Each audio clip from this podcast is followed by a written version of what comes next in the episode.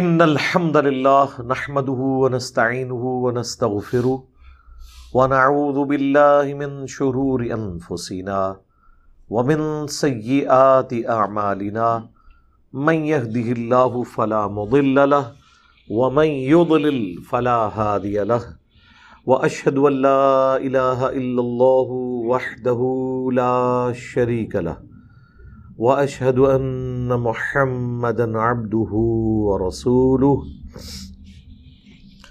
اما بعد فان خیر الحدیث کتاب اللہ وخیر الہدی ہدی محمد صلی اللہ علیہ وآلہ وسلم وشر الامور محدثاتها وكل محدثة بدعة وكل بدعة ضلالة وكل ضلالة في النار اعوذ باللہ السمیع العلیم من الشیطان الرجیم من حمزہ ونفخہ ونفثہ بسم اللہ الرحمن الرحیم رب اشرح لی صدری ویسر لی امری واحلل عقدۃ من لسانی یفقہوا قولی بسم اللہ الرحمن الرحیم ان اللہ وملائکتہ یصلون علی النبی یا ایہا الذین آمنوا صلوا علیہ وسلموا تسلیما اللہم صلی علی محمد وعلی آل محمد کما صلیت علی ابراہیم وعلی آل ابراہیم انک حمید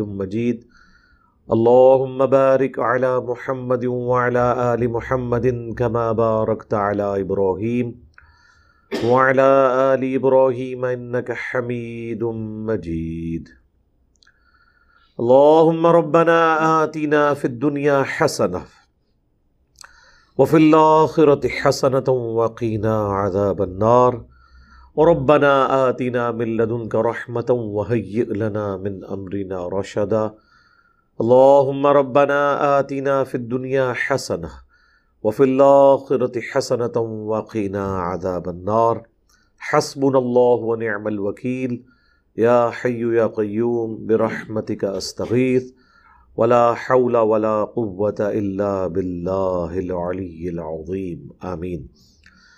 الحمدللہ آج 23 جنوری 2022 کو سنڈے کے دن قرآن کلاس نمبر 109 کی اسٹوڈیو ریکارڈنگ ہونے جا رہی ہے۔ سورۃ الانعام کی آیت نمبر 74 سے انشاءاللہ سٹارٹ لیں گے۔ یہاں پر سیدنا ابراہیم علیٰ نبینا وعلیہ الصلاۃ والسلام کا ذکر خیر اب شروع ہونے لگا۔ سورۃ الانعام کا چونکہ مرکزی ٹاپک توحید ہے تو امام الموحدین ابراہیم خلیل اللہ علیہ السلام کا ذکر خیر بڑی تفصیل کے ساتھ یہاں پہ ہونے جا رہا ہے کہ کس طریقے سے انہوں نے اپنی قوم میں دعوت لانچ کی بڑے عقلی انداز کے اندر، اور یہ وہ آیات ہیں جن کے حوالے سے بعض اوقات قرآن کے قاری کو مسکنسیپشن بھی ہو جاتی ہے کہ شاید پہلے حضرت ابراہیم علیہ السلام شرک پہ تھے اور بعد میں توحید پہ آئے۔ تمام انبیاء اپنی پیدائش سے لے کر وفات تک اللہ کی حفاظت میں ہوتے ہیں۔ ایز فار ایز توحید از کنسرنڈ کبھی کسی پیغمبر نے شرک نہیں کیا، لیکن بعض اوقات سمجھانے کے لیے کوئی مثال پیش کی جاتی ہے اور وہ سوالیہ انداز میں ہوتی ہے۔ اس کا یہ مطلب نہیں ہوتا کہ اس شخص کا وہ عقیدہ ہے۔ وہی چند آیات یہاں پہ آنے جا رہی ہیں۔ اس کے اوپر الگ سے بھی میری ایک ویڈیو بھی ریکارڈ ہے ابراہیم علیہ السلام کے دفاع کے اوپر۔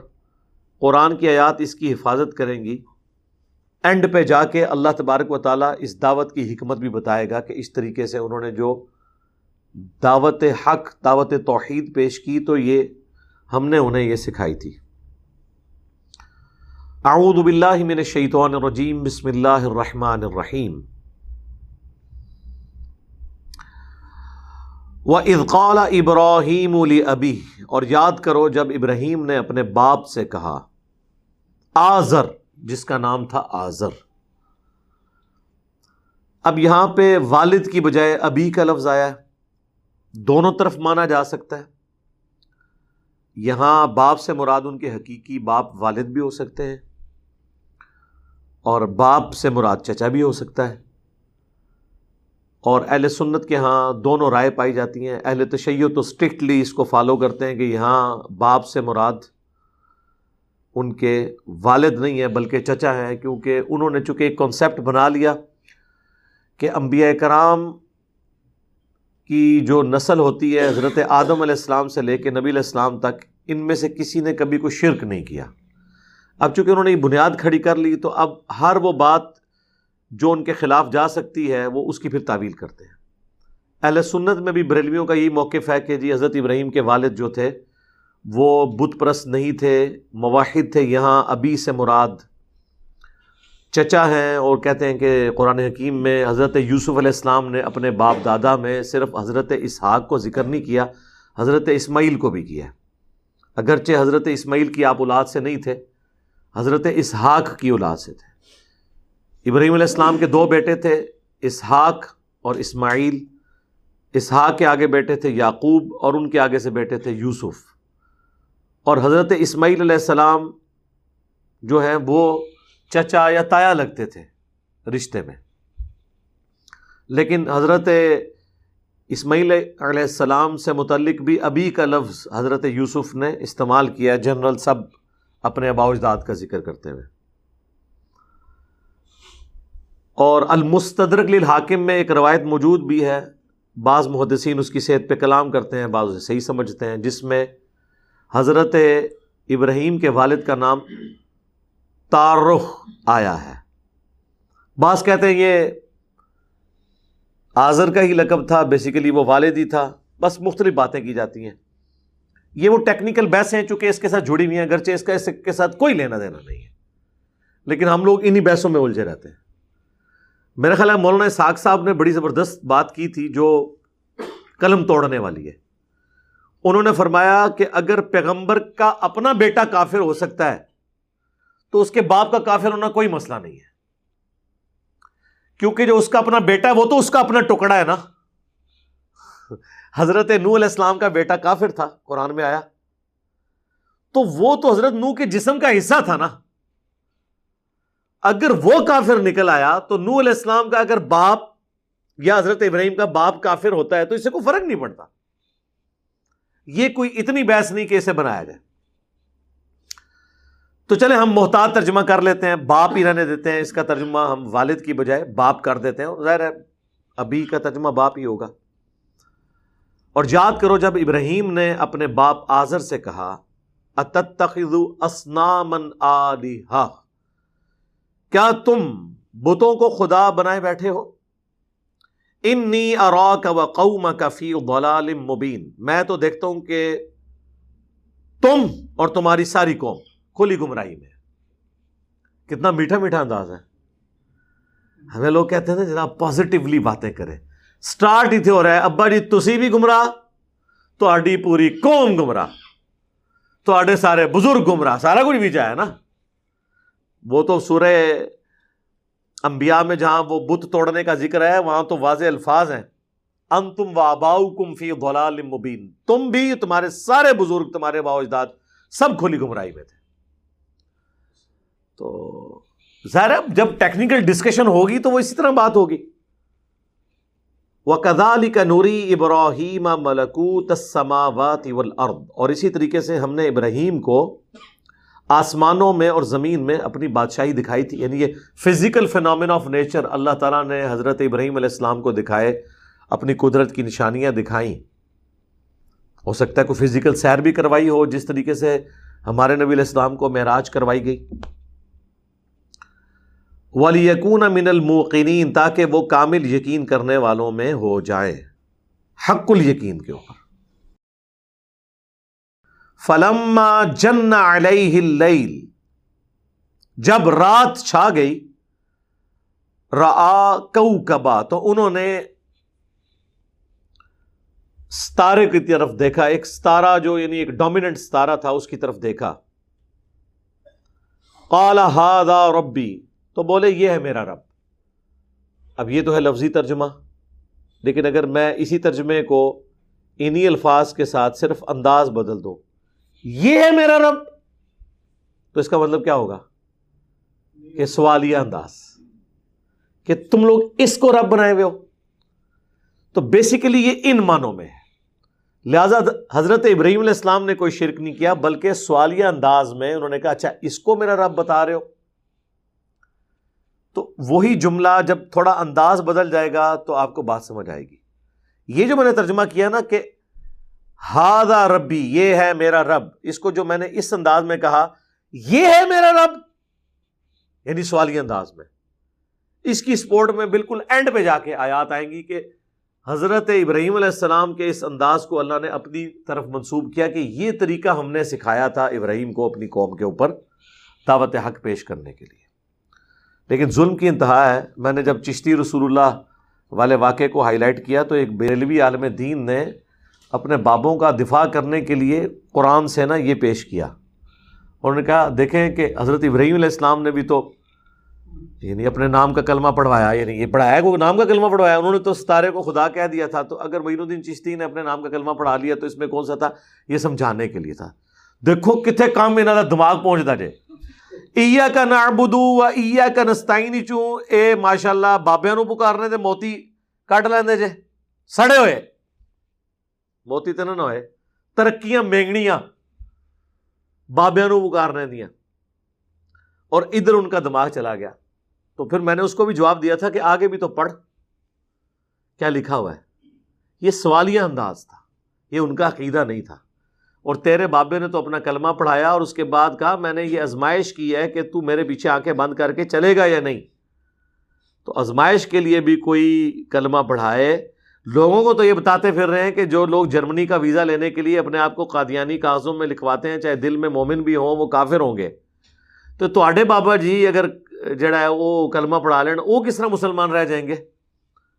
اور صرف ان کا رجوع کر لینا کافی نہیں ہوگا جب تک کہ وہ یہ نہیں کہیں گے کہ میں نے کفر کیا تھا, میں کفر سے توبہ کر کے کلمہ پڑھ کے مسلمان ہوتا ہوں, میری بیعت ٹوٹ گئی, میں بھی پہلے بیعت ہوں گا پھر تمہیں بیعت کروں گا. یہ پوری ایکویشن ہوگی. قال ھذا ربی, کہا یہ ہے میرا رب. فلما افلا, جب وہ ڈوب گیا ستارہ, ظاہر ہے جب صبح ہونی تھی ستارے نے تو ڈوب ہی جانا تھا. اللہ اکبر. قال لا احب الآفلین, تو انہوں نے کہا میں تو ڈوب جانے والے کو پسند نہیں کرتا. زوال آ گیا نا, میرا خدا اگر ہی ہوتا اس پہ زوال نہ آتا. فلما را القمر بازغا, جب انہوں نے چاند کو چمکتے ہوئے دیکھا. قال ھذا ربی, کہا یہ میرا رب. فلما افلا, جب وہ بھی ڈوب گیا. قال لئن لم یہدینی ربی لأکونن من القوم الضالین, تو انہوں نے کہا کہ اے میرے رب اگر تو نے مجھے ہدایت نہ دی تو میں ضرور گمراہ قوم میں شامل ہو جاؤں گا. تو اس کا مطلب ہے کہ ان کا یہ یقین تھا کہ میرے رب یہ نہیں کوئی اور ہے, مجھے اگر تو نے راستہ نہ دکھایا تو میں بھی گمراہ قوم میں شامل ہو جاؤں گا. تو مجھے تو راستہ تو نے دکھایا, میری قوم کو بھی راستہ دکھا. فلما رأى الشمس بازغا, جب انہوں نے سورج کو چمکتے ہوئے دیکھا.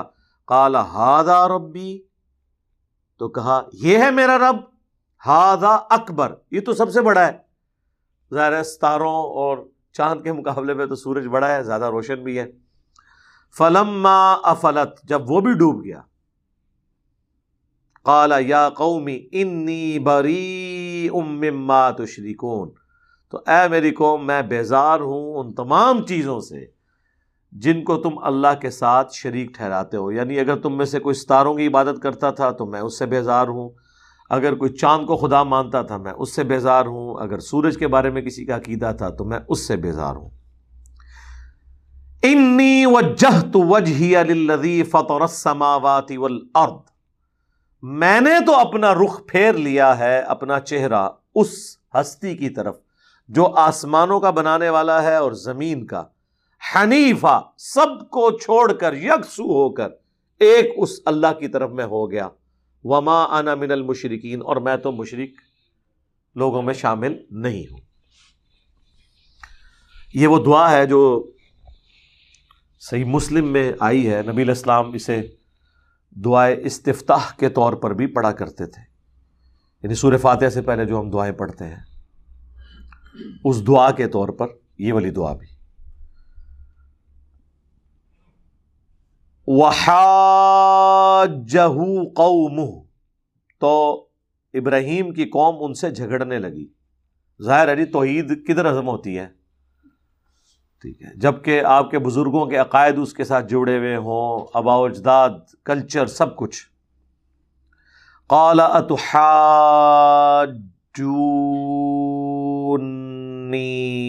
فِي اللَّهِ، تو ابراہیم نے کہا کیا تم مجھ سے اللہ کے بارے میں جھگڑا کر رہے ہو؟ وَقَدْ هَدَانِ، جبکہ اس نے مجھے تو ہدایت دی ہوئی ہے، مجھے تو پتہ چل گیا ہے کہ اللہ حق ہے، اللہ ہی معبود ہے. یہ ڈوب جانے والی چیزیں ان کی بنیاد پہ تم مجھ سے جھگڑا کر رہے ہو خدا کی توحید کے معاملے میں. وَلَا أَخَافُ مَا تُشْرِكُونَ بِهِ، تو میں تو کوئی خوف نہیں کھاتا ان ہستیوں کے بارے میں جن کو تم اللہ کے ساتھ شریک ٹھہرا رہے ہو. اِلَّا أَن يَشَاءَ رَبِّي شَيْئًا، ہاں اگر میرا رب بھی مجھے کوئی تکلیف پہنچانا چاہے وہ الگ بات، باقی مجھے کوئی یہ نہ کہے کہ فلاں کی مار پڑ گئی اس کے اوپر، فلاں کی مار پڑ گئی، مجھے کسی کا کوئی خوف نہیں ہے. وَسِعَ رَبِّي كُلَّ شَيْءٍ عِلْمًا، میرے رب نے ہر چیز کو اپنے علم سے گھیرا ہوا ہے. افلا تتذکرون، تو کیا تم نصیحت قبول نہیں کرو گے؟ اب بڑے مزے کی بات آ رہی ہے اسی کانٹیکس میں. وَكَيْفَ أَخَافُ مَا أَشْرَكْتُمْ، اور کیسے ڈروں میں ان ہستیوں سے جن کو تم نے اللہ کے مقابلے پہ ٹھہرا لیا ہے شریک. وَلَا تَخَافُونَ أَنَّكُمْ أَشْرَكْتُمْ بِاللَّهِ، حالانکہ تم تو ڈر نہیں رہے ہو شرک کرتے ہوئے اللہ کے ساتھ اور ہستیوں کے بارے میں. مَا لَمْ يُنَزِّلْ بِهِ عَلَيْكُمْ سُلْطَانًا، کہ اللہ تعالیٰ نے ان ہستیوں کے بارے میں کوئی سند نازل نہیں کی، یعنی تم حقیقی خدا سے نہیں ڈر رہے اور شرک کر رہے ہو، میں تمہارے جھوٹے خداؤں سے کیوں ڈروں؟ کتنی مزے کی بات ہے. اسی کو تو ہم نے عرض کیا ہے، بابت شاہی کوئی نہیں بھائی، جب آپ ہمارے اللہ سے نہ ڈریں، ہمارے اللہ کو آپ حاجت روا اور مشکل کشا کے طور پر نہ مانیں، تو آپ کے بابوں سے ہم کیوں ڈریں؟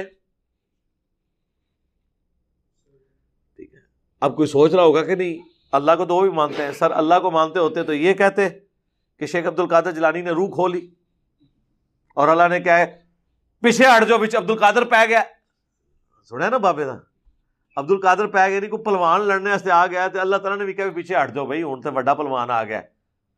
جب آپ خدا کے مقابلے پہ ان ہستیوں کو ذکر کریں گے تو ہم اسی طریقے سے اس کا ذکر کریں گے نا جو آپ نے ٹھہرا دیا ہے، بغیر اس چیز کو ڈسکس کیے کہ انہوں نے یہ کیا تھا یا نہیں. یہ بات اب ثانوی ہے، اس وقت تو توحید کا مسئلہ ڈسکس ہو رہا ہے. جس جس ہستی کو لائیں گے ہم اس ہستی کو ڈسکس کریں گے. تو ابراہیم علیہ السلام کہنے لگے کہ جب تم جھوٹے خداؤں کے ماننے والے سچے خدا سے نہیں ڈر رہے، تو میں سچے خدا کا ماننے والا جھوٹے خداؤں سے کیوں ڈروں؟ کیوں ان کے بارے میں ایسا عقیدہ رکھوں کہ وہ مجھے کوئی نقصان پہنچا سکتے ہیں؟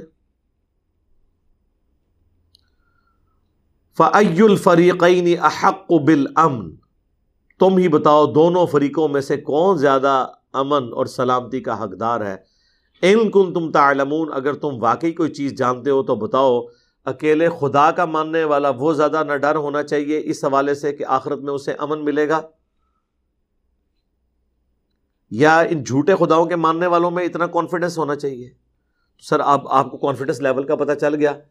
اکثر لوگ کہتے ہیں جی صاحب اتنے اعتماد کے ساتھ بات کرتے ہیں، یہی سچ ہے اور جو سارے جھوٹے نے. بھائی میں اپنے آپ کو تو سچا کہہ ہی نہیں رہا ہوں، میں تو کہہ رہا ہوں قرآن میں جو لکھا ہوا ہے وہ سچ ہے، اور آپ کے بزرگوں نے جو تعلیمات دی وہ جھوٹی ہیں. آپ کے بزرگوں کا مقابلہ میرے ساتھ نہیں ہے بلکہ ان کتابوں کے ساتھ ہے جن کتابوں کو آپ اور آپ کے بزرگ بھی صرف ماننے کی حد تک مانتے تھے، عمل کریں یا نہ کریں مانتے تو تھے نا. الذین آمنوا ولم یلبسوا ایمانہم بظلم، وہ لوگ جو ایمان لائے اور پھر ایمان لانے کے بعد اپنے ایمان میں شرک کو شامل نہیں کیا. یہاں ظلم بمانا شرک ہے، ویسے تو ظلم ہوتا ہے گناہ، لغوی ترجمہ ہے کسی چیز کو اس کے اپنے اصلی مقام سے نکال کے کسی اور جگہ پہ رکھنا. اللہ کو مخلوق کے لیول پہ لے آنا یہ بھی ظلم ہے، مخلوق کو اللہ کے لیول پہ لے جانا یہ بھی ظلم ہے، دونوں شرک ہیں. اولئک لہم الامن وہم مہتدون، ایسے لوگ ہوں گے امن میں اور ہدایت یافتہ۔ یہ جو سورہ الانعام کی آیت نمبر 82 ہے کہ جو لوگ ایمان لائے اور ایمان لانے کے بعد اپنے ایمان میں شرک کی آمیزش نہ کی تو قیامت کے دن صرف انہی لوگوں کو امن ملے گا۔ اس کانٹیکسٹ میں بخاری اور مسلم دونوں میں حدیث ہے، جب یہ آیت نازل ہوئی تو عبداللہ ابن مسعود کہتے ہیں کہ ہم لوگ پریشان ہو گئے کہ کوئی ایسا شخص بھی ہوگا جو ایمان لانے کے بعد گناہ نہ کرے، کیونکہ ظلم تو گناہ کے معنوں میں آتا ہے جنرل، ربنا ظلمنا انفسنا۔ تو نبی علیہ السلام سے جب پوچھا تو آپ علیہ السلام نے فرمایا کہ یہاں ظلم سے مراد ہر گناہ نہیں ہے، کیونکہ گناہ تو انسان سے ہو ہی جاتا ہے، یہاں ظلم سے مراد ہے شرک۔ اور پھر حضور علیہ السلام نے وہ آیت تلاوت کی سورہ لقمان کی آیت نمبر 13، ان الشرک لظلم عظیم، بے شک شرک سب سے بڑا ظلم ہے۔ تو آپ نے فرمایا یہاں پر ظلم سے مراد ہے شرک، کہ جو لوگ ایمان لائے، ایمان لانے کے بعد انہوں نے کوئی گناہ نہ کیا، اور گناہ سے مراد بڑا گناہ یعنی شرک، تو انہیں امن قیامت کے دن مل جائے گا اور وہ ہدایت یافتہ ہوں گے۔ یہ آیت بھی اس چیز کا ثبوت ہے کہ کوئی شخص مومن ہوتے ہوئے بھی مشرک ہو سکتا ہے۔ یہ جو آپ کو بریلوی اور اہل تشیع کہانیاں کراتے ہیں نا کہ جی یہ کیا بات کرتے ہیں، جی کلمہ گو مشرک، کلمہ گو مشرک، جی کلمہ گو کیسے مشرک ہو سکتا ہے؟ جی ہو سکتا ہے، قرآن میں لکھا ہوا ہے، جو ایمان لائے اور اپنے ایمان کے ساتھ شرک کی آمیزش نہ کی۔ وہ پھر ایمان کیوں لے کے آئے تھے؟ ایمان لانے کے ساتھ شرک کو شامل نہیں کیا، یعنی جب ایمان لے کر آئے تو پھر صرف اللہ ہی کے ساتھ وہ عقیدے وابستہ کیے، کسی اور ہستی کو لا کے شامل نہیں کیا، تو وہ ہدایت پہ ہوں گے۔ تو یہ قرآن میں بھی لکھا ہوا ہے، شرک ختم نہیں ہوا۔ اگر شرک ختم ہو چکا ہوتا تو قرآن میں یہ بات تو نہ ہوتی۔ لہٰذا میں نے جب وہ ویڈیو ریکارڈ کروائی تھی نا، مجھے اپنے بعد تم سے شرک کا خوف نہیں، تو اس میں میں نے یہ آیت بھی کوٹ کی تھی، اور جو ریسرچ پیپر ہے دعا صرف اللہ ہی سے، اس میں اس ٹاپک کو ڈسکس کیا ہے کہ شرک ختم نہیں ہوا، اس میں بھی یہ آیت کوٹ کی، اور اس کے کانٹیکسٹ میں بخاری اور مسلم کی حدیث کوٹ کی کہ ایمان لانے کے بعد بھی کوئی شرک کی آمیزش کر سکتا ہے۔ اور خود نبی علیہ السلام کہہ رہے ہیں کہ یہاں ایمان لانے کے بعد عام گناہ کرنا مراد نہیں ہے، ایمان لانے کے بعد شرک بھی مراد ہے۔ سورہ یوسف میں بھی آیا کہ اکثر لوگ اللہ پر ایمان اس حال میں لا رہے ہیں کہ وہ ساتھ شرک بھی کر رہے ہوتے ہیں۔ ایون مشرکین عرب اللہ کو تو مانتے تھے لیکن ساتھ شرک بھی کرتے تھے۔ قرآن میں کئی جگہ آیا کہ ان سے پوچھو زمین و آسمان کس نے بنائے، ہو کہیں گے اللہ نے۔ سورۃ المومنون میں تو تفصیل کے ساتھ ایک ایک چیز پوچھی گئی، تو پھر اینڈ پہ اللہ نے کہا کہ جب تم مانتے ہو کہ یہ سب کچھ اللہ نے بنایا تو پھر اللہ کے ساتھ اور ہستیوں کو شریک کیوں ٹھہرا رہے ہو؟ تو اللہ کو وہ مانتے تھے لیکن بتوں کو وہ کہتے تھے یہ اللہ کی بیٹیاں ہیں، یہ چھوٹے آلیہاں ہیں، ان کے ذمے اللہ نے کام کیے ہوئے ہیں، جس کی بگڑی ہوئی شکل مسلمانوں کے ہاں بھی موجود ہے۔ اگرچہ ایک فرق ہے کہ مسلمان آلیہ کہہ کے نہیں ان بزرگوں کو مانتے، اللہ کا بندہ کہہ کے مانتے ہیں، لیکن عقیدے صرف وہ سارے کے سارے وہی والے ہیں کہ دنیا کا نظام بزرگ چلا رہے ہیں، اللہ نے ڈیوٹیاں لگائی ہوئی ہیں۔ جب ہم کہتے ہیں یہ اللہ کے کام ہے، وہ کہتے ہیں نہیں ہم بندے مان رہے ہیں۔ تو صرف بندہ مان لینا تو کافی نہیں ہے، ان چیزوں کی بھی نفی کرنی ہوگی۔ تو یہ آیت اس بات کا ثبوت ہے کہ شرک ختم نہیں ہوا، ایمان لانے کے بعد بھی کوئی کلمہ گو مشرک ہو سکتا ہے۔ باقی جس کو تفصیل چاہیے تو وہ میری تفصیلی ویڈیو ہے، مجھے اپنے بعد تم سے شرک کا خوف نہیں، بخاری مسلم کی حدیث، اس کی تفصیل میں نے ساری احادیث بیان کی تھی اور کئی ایک مثالیں دی تھیں، اس آیت کو بھی ڈسکس کیا تھا۔ اب وہ آیت آ گئی ہے جو میں نے کہا تھا کہ یہ ثبوت ہے کہ حضرت ابراہیم کا یہ انداز سوالیہ تھا۔ وَتِلْكَ حُجَّتُنَا آتَيْنَاهَا إِبْرَاهِيمَ عَلَىٰ قَوْمِهِ، یہ وہ حجت کرنے کا طریقہ تھا، دلیل پیش کرنے کا طریقہ تھا جو ہم نے عطا کیا تھا ابراہیم علیہ السلام کو ان کی قوم کے اوپر۔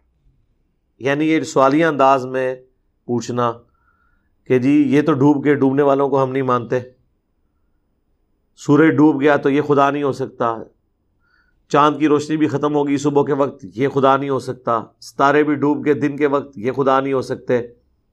تو یہ جو ہر ایک کے ساتھ کہ یہ ہے میرا رب، تو وہ ترجمہ ہم نے اس لیے کیا تھا اس آیت کی وجہ سے کہ یہ سوالیہ انداز تھا سمجھانے کے لیے، ان کے دماغ کھولنے کے لیے. نرفع درجات من نشاء، ہم بلند کر دیتے ہیں جس کے لیے چاہتے ہیں اس کے درجے. ان ربک حکیم علیم، بے شک تمہارا رب حکمت والا ہے اور علم والا ہے. اب آیت نمبر 84 سے آنورڈ 18 انبیاء اکرام کا ذکر بائی نیم ہوا ہے. قرآن حکیم میں انبیاء کے ناموں کا یہ سب سے بڑا گلدستہ ہے. بائی نیم 18 انبیاء اکرام کا ذکر. حضرت ابراہیم علیہ السلام کو بھی بیچ میں شامل کر لیں، جو پیچھے سے بات سٹارٹ ہوئی ہے، تو 19 ہو گئے. اور اینڈ پہ جا کے اللہ نے پھر کانٹے کی بات کی ہے اس لیول پہ اتر کے کہ یہ سارے انبیاء بھی اگر شرک کرتے ہوتے ہیں نا تو ہم ان کے اعمال بھی برباد کر دیتے ہیں. ناموں کے ساتھ ذکر کیا. اگر انبیاء کے بارے میں یہ بات ہو رہی ہے کہ وہ بھی شرک کرتے ہوتے تو ان کے اعمال بھی برباد کر دیے جاتے، تو بابے تو شاہی کوئی نہیں. میٹھے انداز میں، میں اب ذرا زور سے نہیں بول رہا، سنیں. وَوَهَبْنَا لَهُ إِسْحَاقَ، اور ہم نے ابراہیم کو اسحاق عطا کیے، وَيَعْقُوب، اور آگے اسحاق کا بیٹا یعقوب. کلن ہدینا، ہم نے سب کو ہدایت دی تھی. وَنُوحًا ہدینا من قبل، اور اس سے پہلے نوح علیہ السلام بھی گزرے، وہ بھی اللہ کی طرف سے ہدایت پر تھے.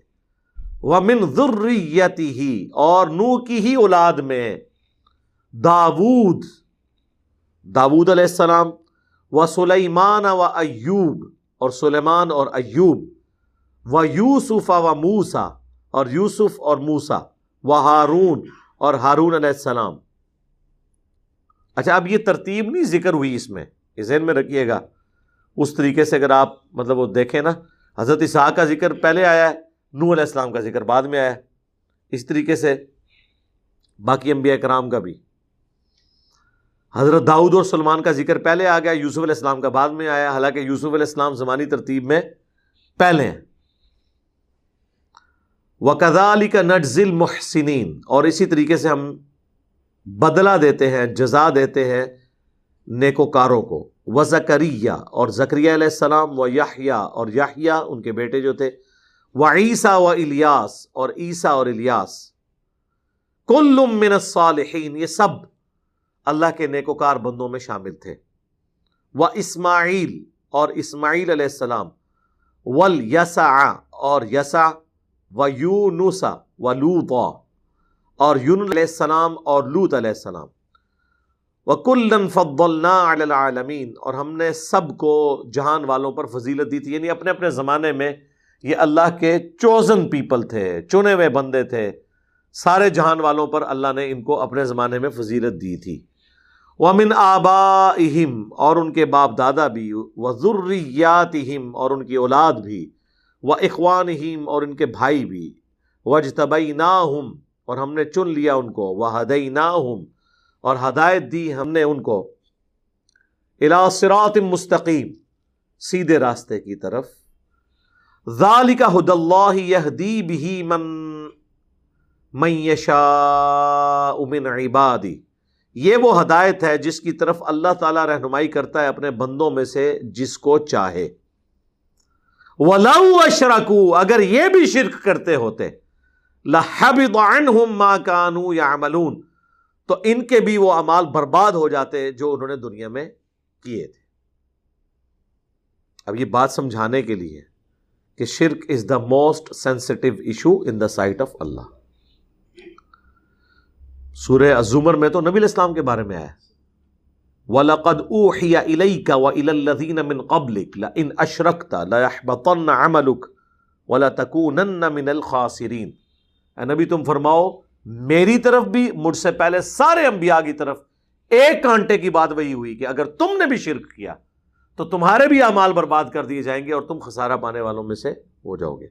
اگرچہ انبیاء نے شرک نہیں کیا، لیکن انبیاء اکرام کو سینٹرڈ کر کے ان کی قوموں تک یہ بات پہنچائی جاتی تھی تاکہ یہ پتہ چلے کہ انبیاء نے بھی اسی طریقے سے خدا کو فالو کرنا ہے جس طرح تم نے کرنا ہے، تاکہ انبیاء کو کوئی خدا نہ مان لے. یہ ہے اس کے پیچھے حکمت. اگر انبیاء کو ایڈریس نہیں کیا جائے گا تو انبیاء تو منی گاڈ بن جائیں گے. اور اس مضمون کو دیکھیں اللہ تعالیٰ نے کتنے کھلے ہوئے انداز میں سورہ آل عمران کے اندر بیان کیا ہے. یقین کریں انسان کے رونگٹے کھڑے ہو جاتے ہیں کہ جس کتاب میں اس طرح کی آیات موجود ہوں اس کے ماننے والے بھی کیا اس طرح کے عقیدے رکھ سکتے ہیں. آیت نمبر 79 آل عمران، ما کان لبشر ان یؤتیہ اللہ الکتاب والحکم والنبوہ، کسی بشر کو یہ شایع نہیں ہے کہ ہم اسے کتاب دیں، حکومت دیں، اللہ کی طرف سے احکام دیں اور نبوت دیں، ثم یقول للناس، اور پھر وہ نبی ہوتے ہوئے بھی لوگوں کو یہ کہنا شروع کر دے، کونوا عباد لی، کہ لوگوں میرے بندے بن جاؤ، من دون اللہ، اللہ کو چھوڑ کے. اللہ نے فرمایا کبھی ایسا نہیں ہوا کہ کسی انسان کو ہم پیغمبر بنائیں اور لوگوں کو وہ اپنی ذات کے ساتھ جوڑنا شروع کر دیں، نا نا نا. ولیکن، لیکن، کونوا ربانیین، بلکہ وہ تو کہتا ہے کہ اللہ والے بن جاؤ، بما کنتم تعلمون الکتاب و بما کنتم تدرسون، بسبب اس کے کہ جو تم کتاب پڑھتے ہو اور جو اس کی تدریس کا سلسلہ کرتے ہو، کتابوں کے ہوتے ہوئے، سلیبس کے ہوتے ہوئے، نہ انبیاء نہ ان کے قریبی ساتھی کبھی کسی کو یہ کہیں گے کہ ان کو رب مان لیا جائے اللہ کو چھوڑ کر. اچھا مجھے بتائیں اب یہ تو فرضی بات ہے، فرضی بات کے طور پہ آیا ہے نا، پریکٹیکلی تو ایسا نہیں ہوا، لیکن بات سمجھانے کے لیے اس لیول پہ اللہ تعالیٰ نے اپنی بات کی کہ کبھی ایسا نہیں ہوا کہ انبیاء یہ کہیں کہ لوگوں میرے بندے بن جاؤ. جب یہ ایسا ہوا ہی نہیں ہے تو یہ بات کہنے کی بھی ضرورت نہیں ہے. کہنا تو آپ کی نظر میں تو یہ کہنا چاہیے تھا کہ انبیاء نے ہمیشہ یہ دعوت دی کہ لوگوں اللہ کے بندے بن جاؤ، لیکن بات کیا آئی ہے، کبھی ایسا نہیں ہوا کہ ہم کسی کو نبی بنائیں اور وہ لوگوں سے کہنا شروع کر دے کہ لوگوں میرے بندے بن جاؤ، بلکہ وہ یہ کہا کرتا تھا کہ لوگوں اللہ والے بن جاؤ. تو بات سمجھانے کے لیے بعض اوقات ایسی بات کرنی پڑتی، جس طرح میں نے کئی ایک ویڈیوز میں کہا کہ اللہ کے نبی علیہ السلام کوئی کاروبار اس امت کے حوالے نہیں کر کے گئے، بلکہ کتاب و سنت، کتاب اور اہل بیت اس امت کو دے کے گئے ہیں. تو لوگ کہتے ہیں جی یہ آپ نے جو جملہ بول دیا ہے یہ تو گستاخی ہوگی. بھئی میں نے تو یہ کہا کہ نہیں دے کے گئے. وہ کہتے ہیں نہیں آپ اس طرح بھی نہیں بول سکتے. لوٹی پھر یہاں پہ بھی ہے کہ کبھی ایسا نہیں ہوا کہ کسی کو ہم پیغمبر بنائیں اور وہ لوگوں سے کہے کہ لوگوں میری عبادت کرو. لاؤ فتویٰ اللہ تعالیٰ. سمجھانے کے لیے اس لیول پہ بعض اوقات اترنا پڑتا. وما ہوا بالہزل، قرآن کوئی، اب یہ وہ لفظ میں بولنا نہیں چاہتا، اگر اس کا صحیح ترجمہ کیا جائے نا کہ یہ بکواسیات نہیں ہے، یہ پرپس فل کلام ہے. یہ کہیں گے یہ تو گستاخی ہو گئی ہے، بھائی قرآن میں لکھی ہوئی ہے کہ قرآن ہزل نہیں ہے، یہ قول فصل ہے، یہ نبی شاعر نہیں ہے. وما علمناہ الشعر وما ينبغی لہ، تو جب کہہ دیا شاعر نہیں ہے تو نقل کفر، کفر نہ باشد. یہ نبی مجنون نہیں ہے، ما انت بنعمت ربک بمجنون، اے نبی تم اپنے رب کی رحمت سے پاگل نہیں ہو. تو کہتے ہیں اوہ یہ نبی کو پاگل کہہ دیا. اور بھائی نہیں ہو کہا جا رہا ہے. یا کافروں کے ریفرنس سے کوئی بات بیان کی جائے، جس طرح سورۃ المنافقون کی آیت نمبر 8 میں آیا کہ یہ منافقین کہتے ہیں کہ جب ہم عزت والے مدینے واپس جائیں گے تو وہاں سے ذلیلوں کو نکال دیں گے. تو اللہ نے فرمایا کہ جان لو کہ عزت اللہ، اس کے رسول اور اہل ایمان کے لیے، لیکن منافقین نہیں جانتے. منافقین نے اللہ کے نبی علیہ السلام کو اور صحابہ کو کہا تھا ذلیل. اللہ نے کہا یہ ذلیل نہیں ہے، یہ عزت والے ہیں. لیکن کافروں کا کلام نقل کر دیا اللہ نے کہ یہ کافر کہتے ہیں کہ جب ہم عزت والے مدینے میں داخل ہوں گے ان ذلیلوں کو نکال دیں گے. اب اگر یہ جملہ کوئی بول دے کہ منافق کہتے تھے کہ ہم مدینے میں جا کے ان ذلیلوں کو نکالیں گے اور نبی علیہ السلام ان کے صحابہ کو وہ ذلیل کہتے تھے، جب یہ جملہ کوٹ کیا جائے گا تو ہم گنہگار نہیں ہوں گے. میں نے ایک بات کی نا کہ یہود و نصارہ جو تھے ان کے بڑے بڑے پادری نبی علیہ السلام کے بارے میں یہ کہتے تھے یہ کل کا چھوکرا ہمیں آ کے سمجھائے گا. وہ کہتے ہیں جی آپ نے دیکھیں نبی علیہ السلام کو چھوکرا کہہ دیا. یہ تو میں نے کافروں کا کلام نقل کیا. تو آپ مجھے بتائیں یہود و نصارہ کا ایجنٹ کون ہوا جو کافروں کی تائید میں بات کر رہے ہیں؟ کیوں جی اجمل بھائی؟ اجمل بھائی کہتے ہیں ان کو کافروں کی اتنی فکر پڑ گئی ہے کہ یہ یہودیوں کا دفاع کر رہے ہیں. کہ یہودی کہتے تھے، انہوں نے یہودیاں دی عزت دی فکر پہ گئی ہے۔ تو یہ سمجھانے کا انداز یہی ہوتا ہے، جب کسی بات کو سم اپ کیا جاتا ہے نا تو اس کو پھر اسی انداز میں کیا جاتا ہے۔ کافروں کے ریفرنس سے جتنی باتیں ہیں ان کو سم اپ کر کے ایک انداز میں بیان کرنا۔ وہ بات یہاں سے شروع ہوئی تھی، اللہ تعالیٰ نے فرمایا کہ اگر یہ انبیاء بھی شرک کرتے ہم ان کے اعمال کو بھی برباد کر دیتے۔ اولئک الذین آتیناہم الکتاب والحکم والنبوہ، یہ تھے وہ لوگ جن کو ہم نے عطا کی تھی کتاب، حکمت اور نبوت۔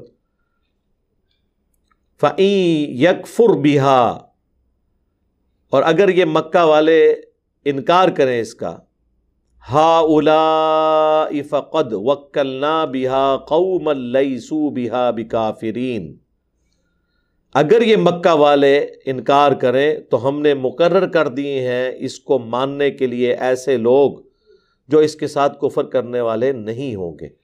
یعنی نبی علیہ السلام کو تسلی دی جا رہی ہے کہ اگر مشرکین عرب آپ کی بات مکے والے نہیں سن رہے تو ایسے لوگ بھی آپ کو مل جائیں گے جو ایمان لائیں گے۔ اب یہ مکی دور کی آخری صورتیں ہیں، سورۃ الانعام، اس کے بعد ہجرت مدینہ ہوئی اور نبی علیہ السلام کا گراف پھر اوپر گیا۔ اس میں پریڈکشن کر دی گئی کہ اگر آپ کی اپنی قوم نے قرآن کا انکار کیا ہے تو ایسی قوم بھی ہوگی جو اس دعوت کو قبول کر لے گی۔ ضروری نہیں کہ جہاں آپ محنت کر رہے ہیں وہیں پہ اس کا رزلٹ نکلے، کسی اور جگہ بھی نکل سکتا ہے، مایوسی نہیں ہونی چاہیے۔ اولئک الذین ھدی اللہ، یہی ہیں وہ لوگ جنہیں ہدایت دی اللہ نے۔ فبہداہ مقتدی، تو انہوں نے طریقے کی پیروی کی۔ قل لا اسألکم علیہ اجرا، اے نبی ان سے فرما دو اس دعوت و تبلیغ کے عوض میں تم سے کوئی معاوضہ نہیں لیتا۔ ان ہوا الا ذکرا للعالمین، یہ قرآن تو نہیں ہے مگر نصیحت سارے جہان والوں کے لیے۔ یعنی قرآن سارے جہان والوں کے لیے نصیحت ہے، ان کے بھلے کی چیز ہے، اس کا مجھے کوئی فائدہ نہیں ہے کہ میں نے اس کے اگینسٹ کوئی دنیاوی منفعت تم سے حاصل کرنی ہے۔ تمہارے فائدے کے لیے، تمہاری آخرت کے لیے ہی میں تم پر قرآن پڑھ رہا ہوں۔ تو قرآن نصیحت ہے سارے جہان والوں کے لیے کہ اپنی اپنی آخرت کی فکر کر لیں، کیونکہ اللہ نے تو فیصلہ کر لیا ہے کہ اس نے یہ مخلوق ایک مقصد کے تحت پیدا کی ہے، جو اس کی انبیاء کی پیروی کریں گے، اس کی توحید کے پاسدار بنیں گے، ان کے لیے آخرت میں جنتیں ہیں، جو نافرمان ہوں گے ان کے لیے ٹھکانہ جہنم ہوگا۔ اللہم لا تجعلنا منهم، اللہم اجرنا من النار۔ وما قدر اللہ حق قدری، انہوں نے اللہ کی وہ قدر نہیں کی جیسا کہ کرنے کا حق تھا۔ کیا سوز و گداز ہے جی اس بات کے اندر۔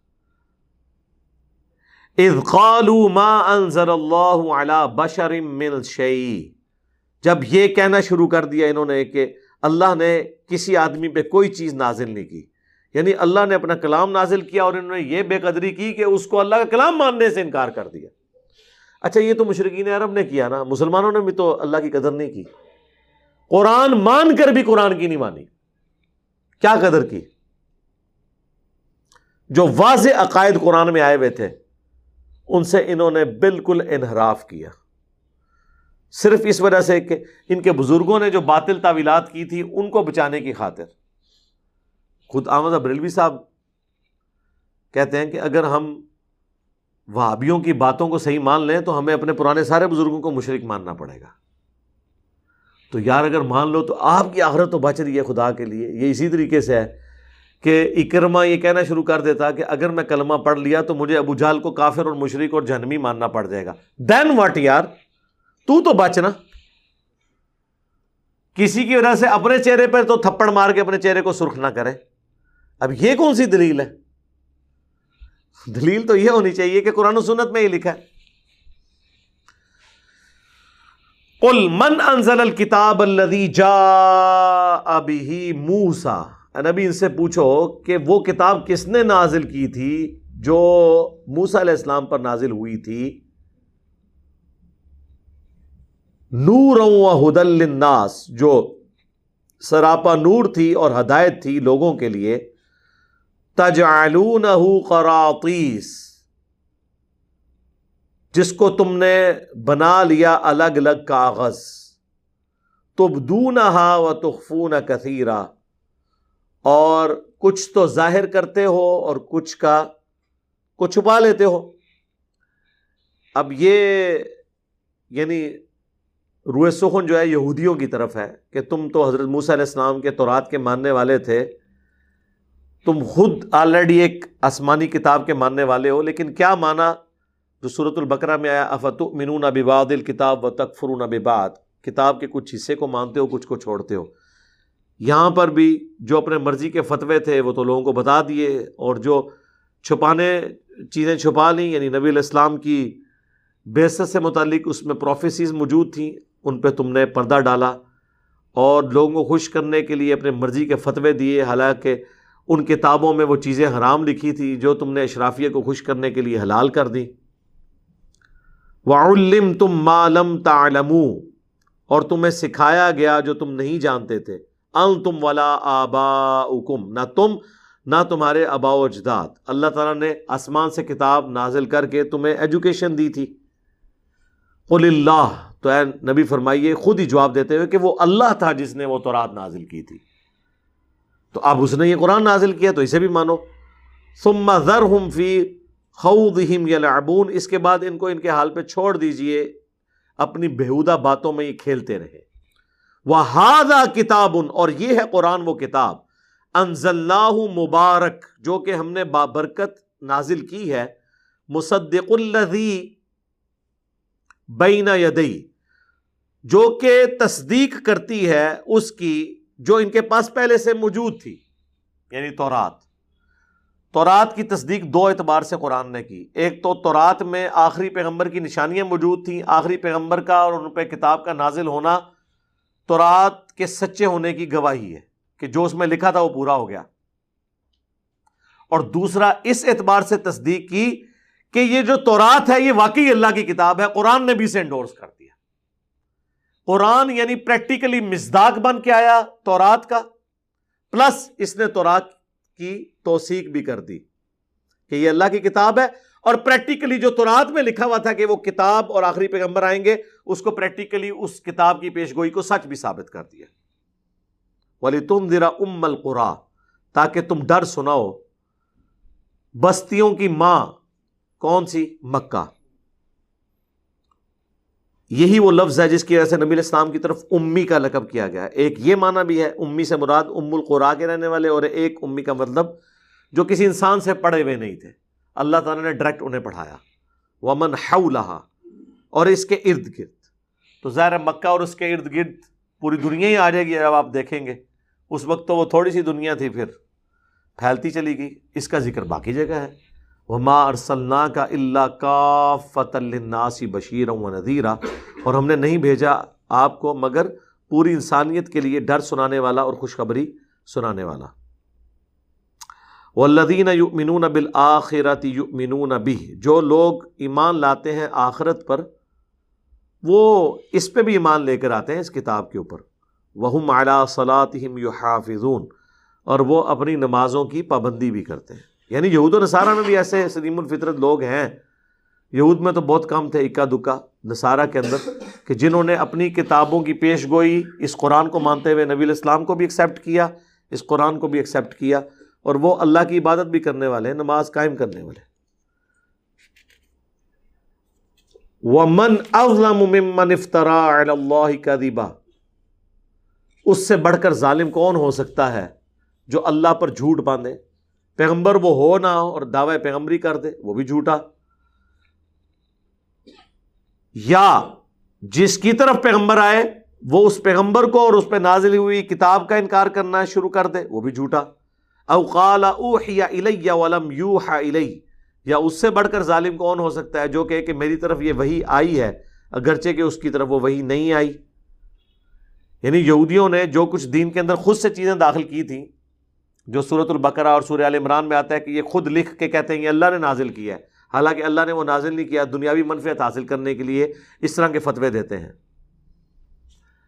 اور یہ دعویٰ کرنا شروع کر دے کہ یہ وحی اللہ کی طرف سے، جبکہ اللہ کی طرف سے نہیں۔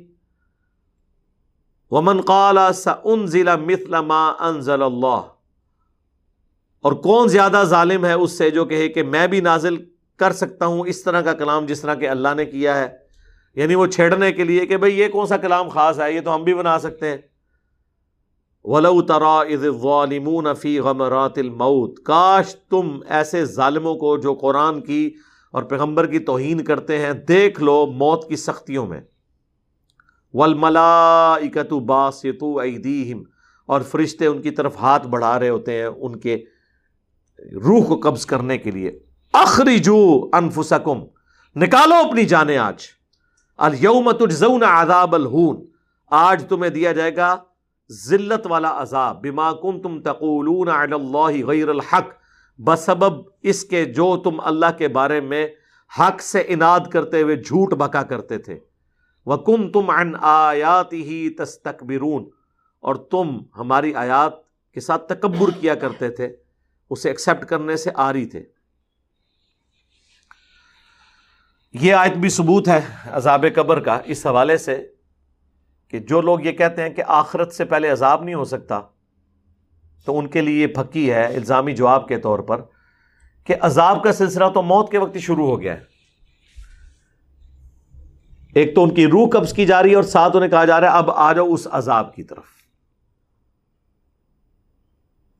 اور سورہ النساء میں تو آیا کہ منہ اور پیٹھوں پہ ہتھوڑے بھی مارتے ہیں فرشتے ان کی۔ تو عذاب کی چار قسطیں ہیں، دنیا کی زندگی میں جو سورہ سجدہ میں آیا کہ ہم دنیا میں انہیں عذاب دیں گے تاکہ ہماری طرف پلٹ آئیں جو تکلیف آتی ہے، دوسری موت کے وقت، تیسری قبر میں، اور چوتھی آخرت میں جو بڑا عذاب ہونے والا ہے۔ اللہم انا نعوذ بک من عذاب جہنم ومن عذاب القبر ومن فتنۃ المحیا والممات ومن شر فتنۃ المسیح الدجال، آمین۔ یہ ساری چیزوں کے شر سے اس دعا کے اندر پناہ مانگی گئی ہے جو بخاری مسلم میں نبی علیہ السلام کی دعا ہے تشہد کے اندر،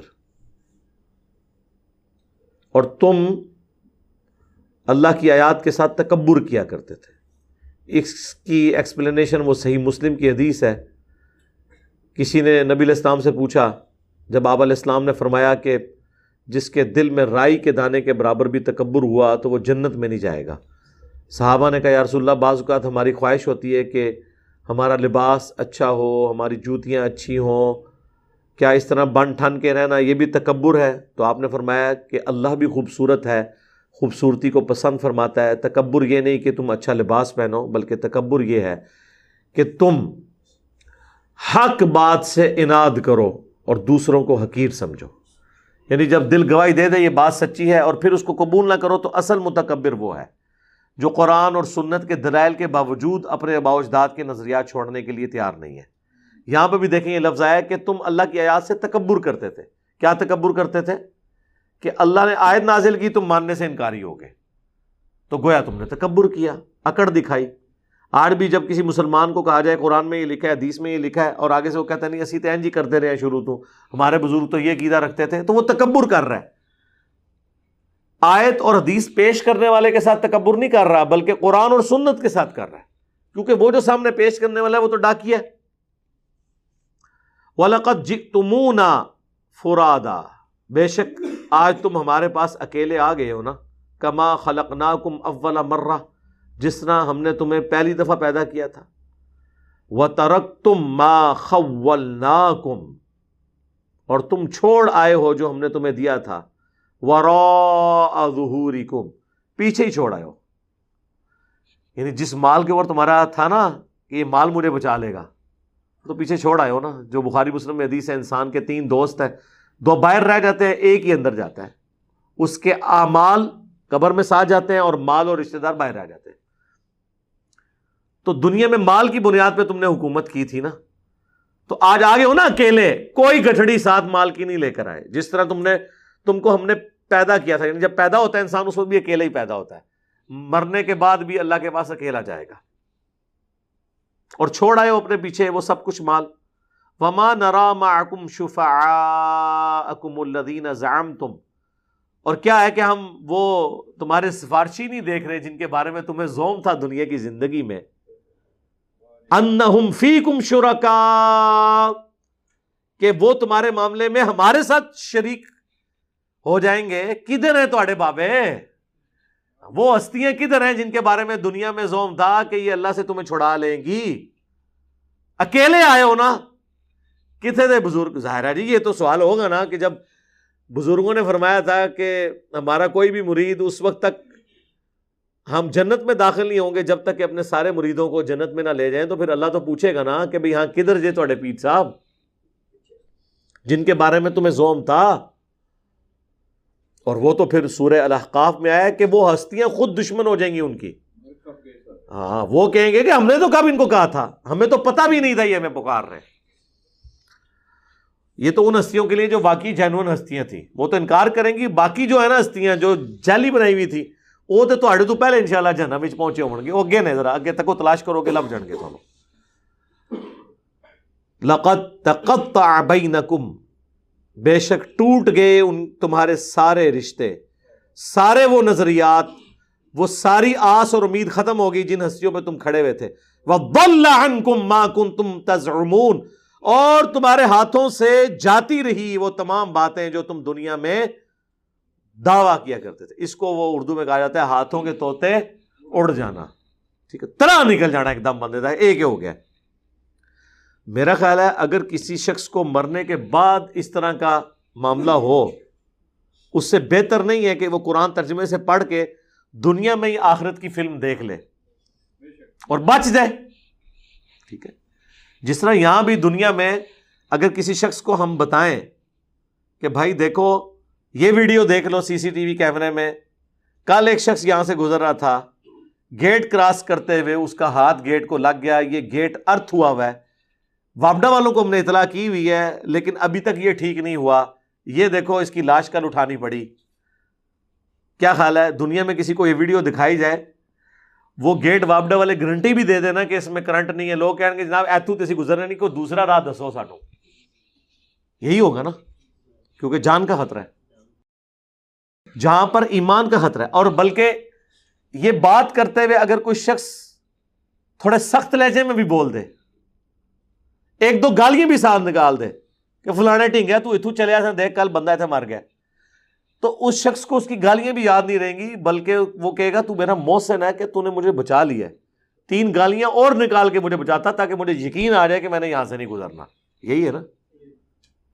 لیکن دین کی بات آپ کسی بھی انداز میں ان کو کریں, اے گال بڑی سخت ہے, چلو جی یار گال کا انداز سخت ہے, گال تو ٹھیک ہے نا, نہیں گال بھی نہیں مننی, نہ منو, جاؤ چمڑ جاؤ جا کے. تو اللہ تبارک و تعالیٰ نے آخرت کی فلم پہلے ہی چلا دی ہے, یہ ہوگا, یہ رزلٹ نکلے گا. اسی لیے آپ دیکھیں جتنے لوگ دوسرے ملکوں میں بیٹھے ہوئے ہیں, پاکستان میں تو ان کے آباء و اجداد کو تو کبھی توفیق نہیں ہوئی قرآن پڑھنے کی. وہاں جاتے ہیں جب تھوڑی لادینیت دیکھتے ہیں, تھوڑا سا اپنے آپ کو جھنجھوڑتے ہیں کہ ہم نے اپنے ریلیجن کی طرف واپس آنا ہے, اپنے آپ کو مصروف کرنے کے لیے قرآن پڑھتے ہیں. جب قرآن پڑھتے ہیں تو ان کے طوطے واقعی اس طرح ہی اڑتے ہیں جس طرح آخرت میں بابوں کے مارنے والوں کے اڑیں گے. کیونکہ یار یہ قرآن تو کچھ اور لکھا ہوا ہے. ہمارے ایک قریبی دوست آفس کے, ان کے چچا یہ ماموں لگتے تھے, تو ان کو ہارٹ اٹیک ہوا. ایک بار ہوا, خود ڈاکٹر تھے, 2 بار ہوا. پھر ڈاکٹرز نے کہا کہ جناب آپ تیسری دفعہ ہو تو تسی ایکسپائر ہو جانا ہے. اب جب کسی کو بتایا جائے کہ بھئی کام تہاڈا نیڑے ہے, تیاری کر لو, وہ پھر ڈاکٹر بھی ہو, وہ اس چیز کو سمجھتا بھی ہو. یہ میں 2006-7 کی بات کر رہا ہوں. وہ جی انہوں نے قرآن جو ہے نا ترجمے سے پڑھنا شروع کر دیا. سوری خالو تھے, وہ ماموں نہیں تھے, خالو تھے. قرآن ترجمے سے پڑھا. احمد صاحب بریلوی صاحب کا ترجمہ, بریلوی تھے تو ظاہر ہے انہوں نے مرنے سے پہلے بریلویت کی تیاری کرنی تھی نا, ظاہر ہے, کیونکہ محلے کی مسجد بریلویوں کی تھی. یہ ہوتی ہے ہماری تحقیق. وہ جناب جب انہوں نے قرآن پڑھا تو گمراہ ہو گئے. انہوں نے کہا یار یہ ہمیں تو انہوں نے بابوں بزرگوں, اللہ تعالیٰ نے تو نہ کسی بزرگ کو, نہ کسی فرشتے کو, نہ کسی پیغمبر کو اپنی توحید کے معاملے میں خاطر میں لاتا ہے, اور انہوں نے تو یہ کیا کیا ہستیوں کے ساتھ عقیدے جوڑے میں. تو وہ اپنا مسئلہ کی چھوڑ گئے. جو میں نے اکثر کہا ہے کہ اگر کوئی شخص اپنے فرقے کا بھی قرآن کا ترجمہ ایمانداری سے پڑھ لے نا تو اللہ تعالیٰ اسے ہدایت دے دے گا. یہ اللہ کا وعدہ ہے, وَالَّذِينَ جَاهَدُوا فِينَا لَنَهْدِيَنَّهُمْ سُبُلَنَا. بلکہ ایون وہ قرآن پڑھتے ہوئے اسے یہ بھی پتہ چل جائے گا, تھوڑی سی اپنی عقل استعمال کرے کہ قرآن میں تو یہ لکھا تھا, تو یہ میرے مولوی نے اس کی جو یہ تشریح کی ہے یہ تو اس میں بیٹھتی نہیں ہے, اگر اس نے اپنی عقل استعمال کی. اور اگر عقل استعمال نہ کی, اس کبوتر کی مانند جو بلی کو دیکھ کے آنکھیں بند کر لے, بلی نے پھر بھی گردن مروڑنی ہے, آنکھیں بند کرنے سے بلی غائب نہیں ہو سکتی. اس طرح آنکھیں بند کرنے سے قرآن و سنت کے جو نظریات ہیں وہ غائب نہیں ہوں گے, اور آپ کے بزرگوں کے بتائے ہوئے عقیدے وہ جسٹیفائی نہیں ہوں گے. تو اس سے پہلے کہ آخرت میں ہوائیاں اڑ جائیں, جو اللہ تعالیٰ نے بیان کیا کہ اڑ جائیں گی ان کی ہوائیاں, اس سے پہلے پہلے آخرت کی تیاری کر لیں. اللہ تعالیٰ سے دعا ہے جو حق بات میں نے کہی ہمارے دلوں میں راسخ فرمائے. اگر جذبات میں میرے منہ سے کوئی غلط بات نکل گئی تو اللہ تعالیٰ ہمارے دلوں سے دھو ڈالے اور ہمیں معاف بھی کر دے. ہمیں کتاب و سنت کی تعلیمات پر عمل کر کے دوسرے بھائیوں تک پہنچانے کی توفیق عطا فرمائے. سبحانک اللہم و بحمدک اشہد ان لا الہ الا انت استغفرک و اتوب الیک وما علینا الا البلاغ المبین. جزاکم اللہ خیرا. آمین.